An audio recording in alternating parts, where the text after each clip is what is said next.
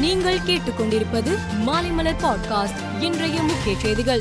திண்டுக்கல் மாவட்டத்தில் முதல் முறையாக இலங்கை தமிழர்களுக்காக அனைத்து வசதிகளுடன் மறுவாழ்வு முகாம் இன்று தொடங்கி வைக்கப்பட்டது.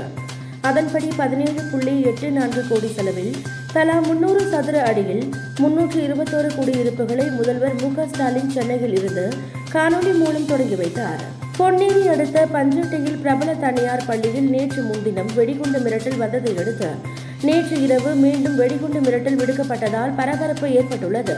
இதன் எதிரொலியால் தனியார் பள்ளிக்கு இன்று இரண்டாவது நாளாக விடுமுறை அறிவிக்கப்பட்டுள்ளது. இந்தியாவில் உள்ள சுமார் இரண்டாயிரத்து எண்ணூறு கட்சிகளில் இரண்டாயிரத்து நூறு கட்சிகள் விதிகளை பின்பற்றாதது கண்டுபிடிக்கப்பட்டது. இதையடுத்து எண்பத்து ஆறு கட்சிகள் பதிவு செய்யப்பட்ட அங்கீகரிக்கப்படாத கட்சிகளின் பதிவேட்டிலிருந்து நீக்கப்படும் என்றும் இருநூற்று ஐம்பத்து மூன்று கட்சிகள் செயல்படாதவை என பதிவேட்டில் குறிப்பிடப்படும் என்றும் தேர்தல் கமிஷன் நேற்று அறிவித்தது. ஆம் ஆத்மியின் முதல் மந்திரி வேட்பாளராக சமூக சேவகி மேதா பட்கரை நிறுத்தப் போவதாக கூறப்படுவது பற்றி டெல்லி முதல்வர் அரவிந்த் கெஜ்ரிவாலிடம் கேட்கப்பட்டது. அப்போது அவர் குஜராத்தில் காங்கிரஸ் கதை முடிந்தது.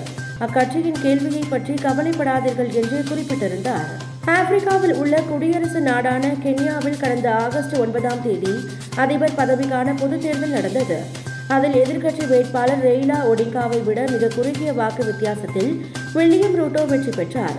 இதையடுத்து கென்யாவின் அதிபராக வில்லியம் ரூட்டோ பதவியேற்றுள்ளார். ராணி எலிசபெத்தின் உடல் நேற்று லண்டன் நகருக்கு கொண்டு வரப்பட்டது ஆனால் அதற்கு முன்பாகவே அங்குள்ள லாம்பூர் பாலம் அருகே பொதுமக்கள் வந்து குவிய தொடங்கிவிட்டனர்.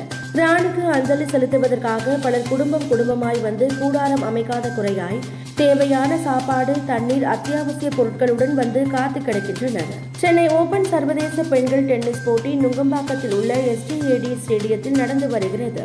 இதில் இரண்டாவது நாளான நேற்று ஒற்றையர் முதலாவது சுற்று போட்டிகள் நடைபெற்றன. இதில் இந்திய வீராங்கனை அங்கிதா ரேனா ஜெர்மனியின் தாஜனா மரியாவுடன் பலப்பரட்சை நடத்தினார்.